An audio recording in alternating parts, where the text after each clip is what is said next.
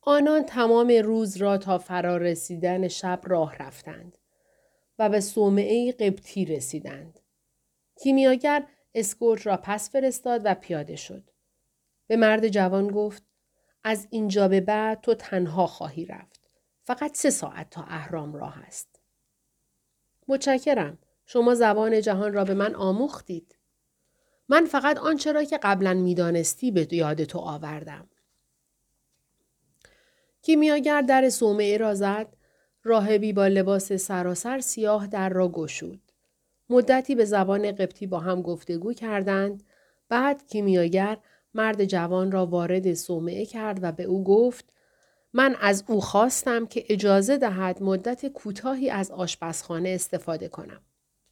همگی به آشپزخانه صومعه رفتند.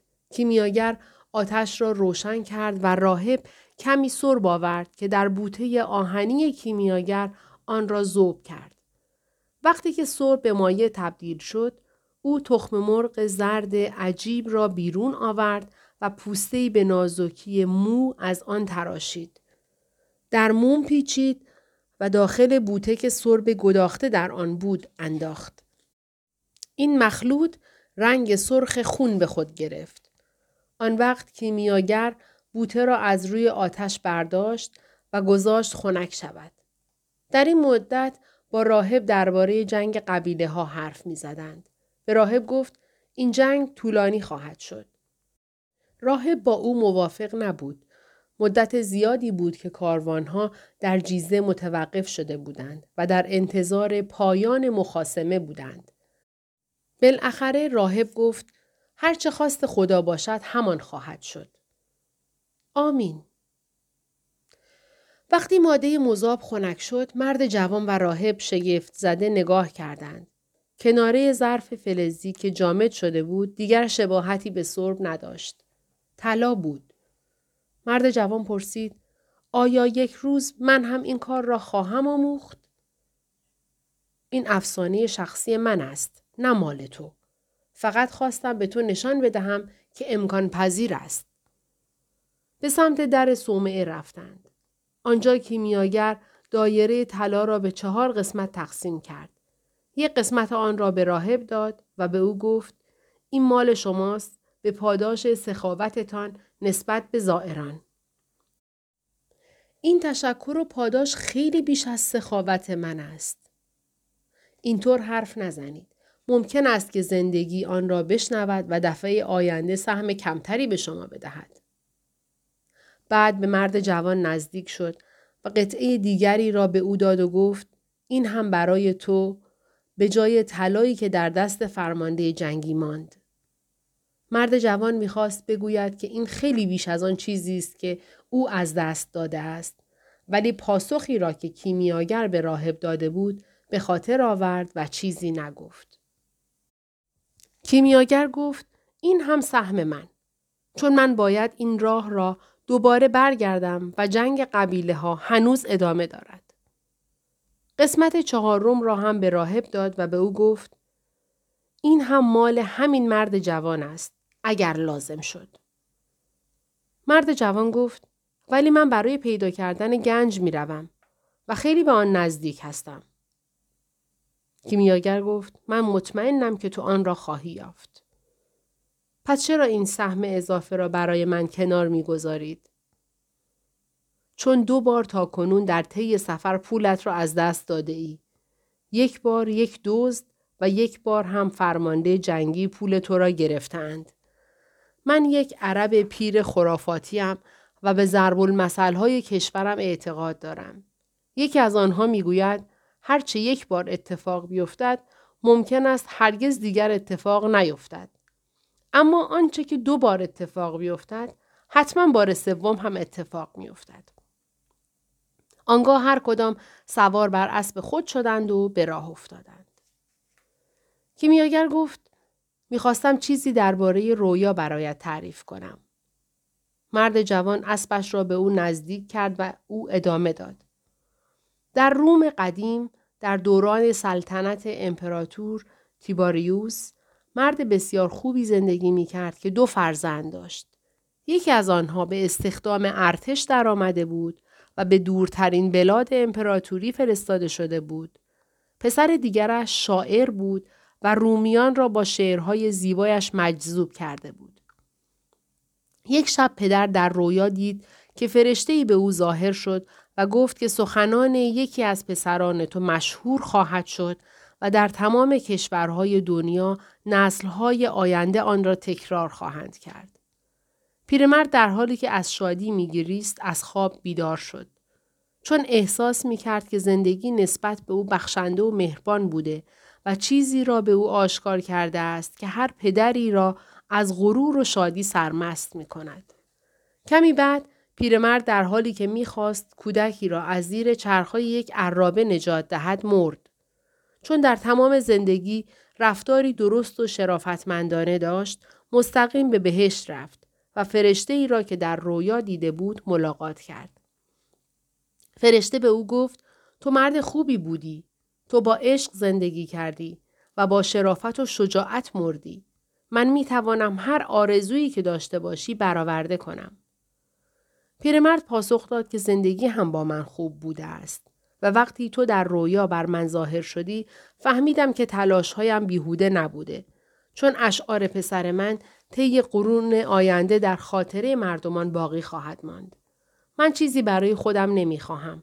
با این همه موجب سربلندی هر پدری است که شاهد شهرت کسی باشد که از کودکی پرورانده و در جوانی تربیت کرده است. می‌خواهم در آینده دور سخنان پسرم را بشنوم و ببینم. فرشته شانه پیرمرد را لمس کرد و هر دو به زمانی در آینده دور پرتاب شدند. در مقابلشان میدانی وسیع دیده می‌شد که هزاران نفر در آن تجمع کرده بودند که به زبانی غریب سخن می گفتند. پیرمرد از شادی گریه می کرد. او به فرشته گفت می‌دانستم که اشعار پسر من زیبا و جاودان است. ممکن است به من بگویی که کدام یک از اشعار او را می‌خوانند؟ آن وقت فرشته با محبت بسیار به او نزدیک شد و با هم روی یکی از نیمکت های آن میدان وسیع نشستند و فرشته به او گفت اشعار پسر تو در روم بسیار مورد توجه بودند. همه آنها را دوست داشتند و از شنیدنشان لذت می بردند. اما پس از پایان سلطنت تیباریوس آنها را فراموش کردند. سخنانی که این مرد تکرار می کنند سخنان پسر دیگر توست همان که سرباز بود. پیرمرد با تعجب به فرشته نگاه کرد و فرشته ادامه داد. پسر تو در یکی از استانهای دوردست خدمت می کرد و یوزباشی شده بود. او هم مرد خوب و درستی بود. شبی یکی از خدمتکارانش بیمار شد و مشرف به موت بود. پسر تو مردی روحانی را می شناخت که بیماران را شفا می‌داد و روزهای زیادی را به جستجوی او پرداخت. در این سیاحت فهمید که مردی را که جستجو می کند پیامبر خداست. او با افرادی برخورد کرد که توسط آن مرد شفا یافته بودند. پسر تو آموزش های وی را فرا گرفت و هرچند یوزباشی دولت روم بود به او ایمان آورد. بالاخره روزی به نزد این نبی رسید و به او گفت که یکی از خدمتکارانش بیمار شده است. نبی گفت که آماده است تا با او به خانهاش برود. ولی یوزباشی مردی با ایمان بود و وقتی به چشمان آن نبی نگاه کرد فهمید که با فرستاده خداوند روبرو شده است. مردانی که در اطراف ما جمع شده اند به همان سخنانی گوش می دهند که پسر تو به آن پیامبر گفت. سخنانی که هرگز فراموش نشدند. ای آقا من لیاقت این را ندارم که شما به خانه من وارد شوید. فقط کلامی بگویید و خدمتکار من شفا خواهد یافت. کیمیاگر اسبش را جلو راند و گفت هر کسی هر کاری که بکند در روی زمین اصلی ترین نقش تاریخ جهان را ایفا می کند و معمولا خودش این را نمی داند. مرد جوان لبخند زد. هیچ وقت تصور نکرده بود که زندگی یک چوپان این اندازه می تواند مهم باشد. خدا حافظ. خدا حافظ. او به مدت دو ساعت و نیم در صحرا پیش رفت و کوشید تا آنچه را که قلبش به او می گفت بشنود. این قلبش بود که محل دقیق گنج را باید به او نشان می‌داد. کیمیاگر به او گفته بود گنج تو در جایی است که قلب تو باشد. اما قلبش از چیزهای دیگر حرف می‌زد. با غرور از چوپانی می گفت که گوسفندانش را ترک کرده بود تا به دنبال خوابی برود که دو بار دیده بود. از افسانه شخصی و مردانی که همین کار را کرده بودند حرف می‌زد. مردانی که به جستجوی سرزمین های دور و زنان زیبا رفته بودند و با مردان زمان خود و باورها و پیشداوری های آنها مقابله کرده بودند. در تمام مسیر قلبش از اکتشافات، کتابها و تحولات بزرگ سخن گفت.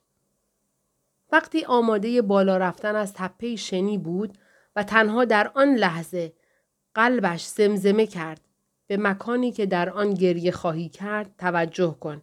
گنجینه تو آنجاست. آهسته به بالا رفتن از تپه پرداخت.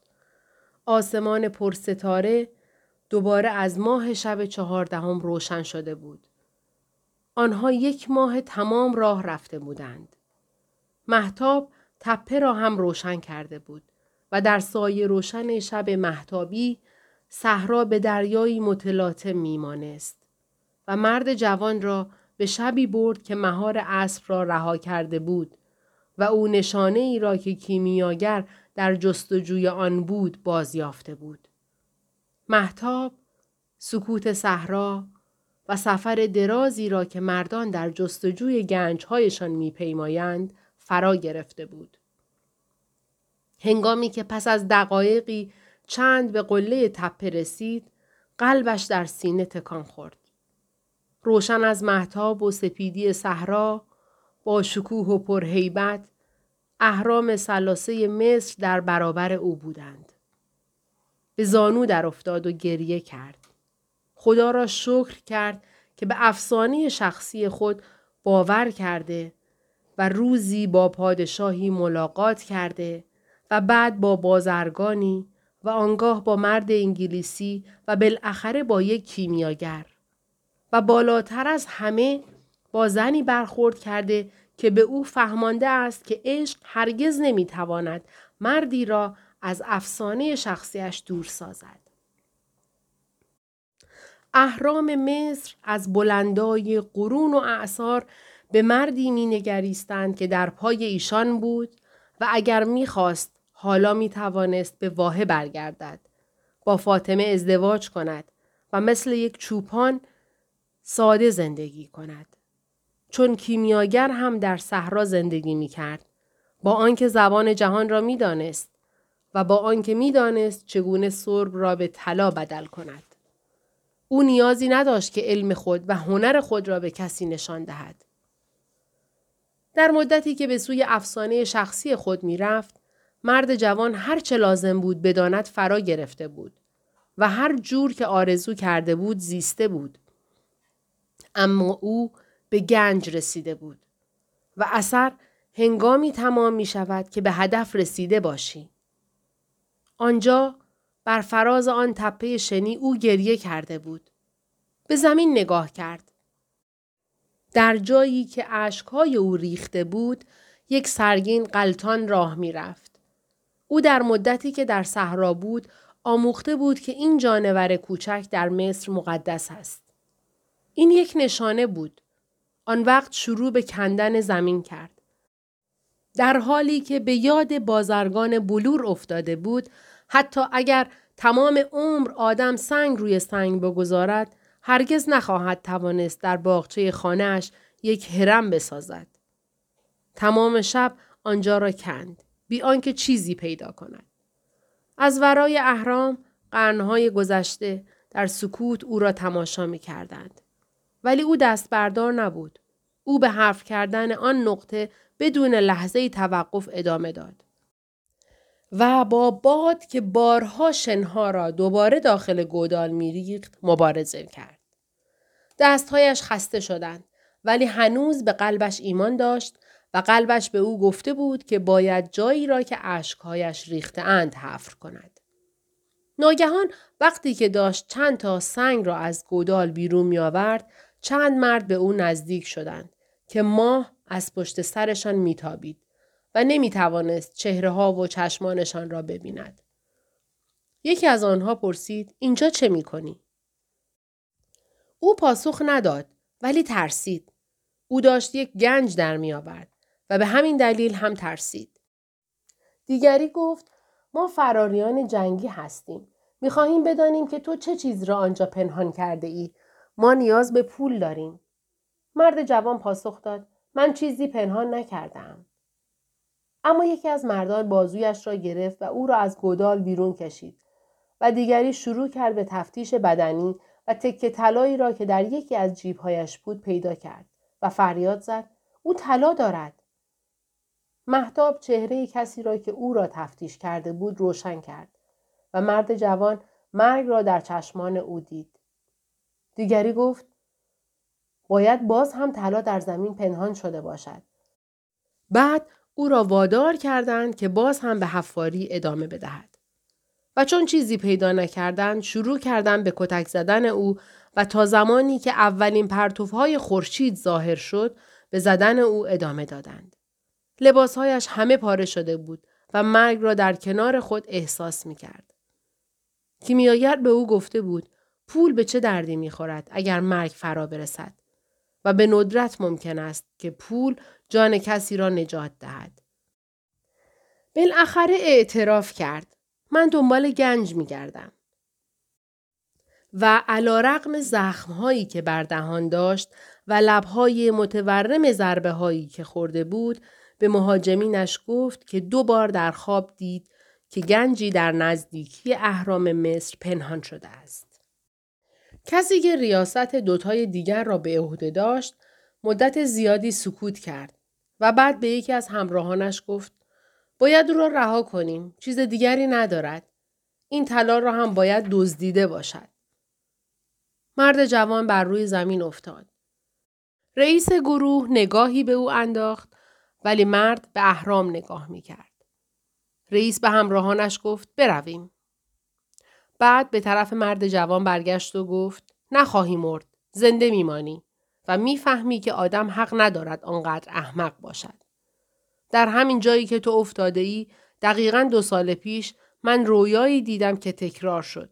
خواب دیدم که باید به اسپانیا بروم و کلیسایی روستایی و ویران را که محل اتراق چوپانها و گوسفندانش است و یک درخت سپیدار تنومندی در صندوقخانه آن رویده است پیدا کنم.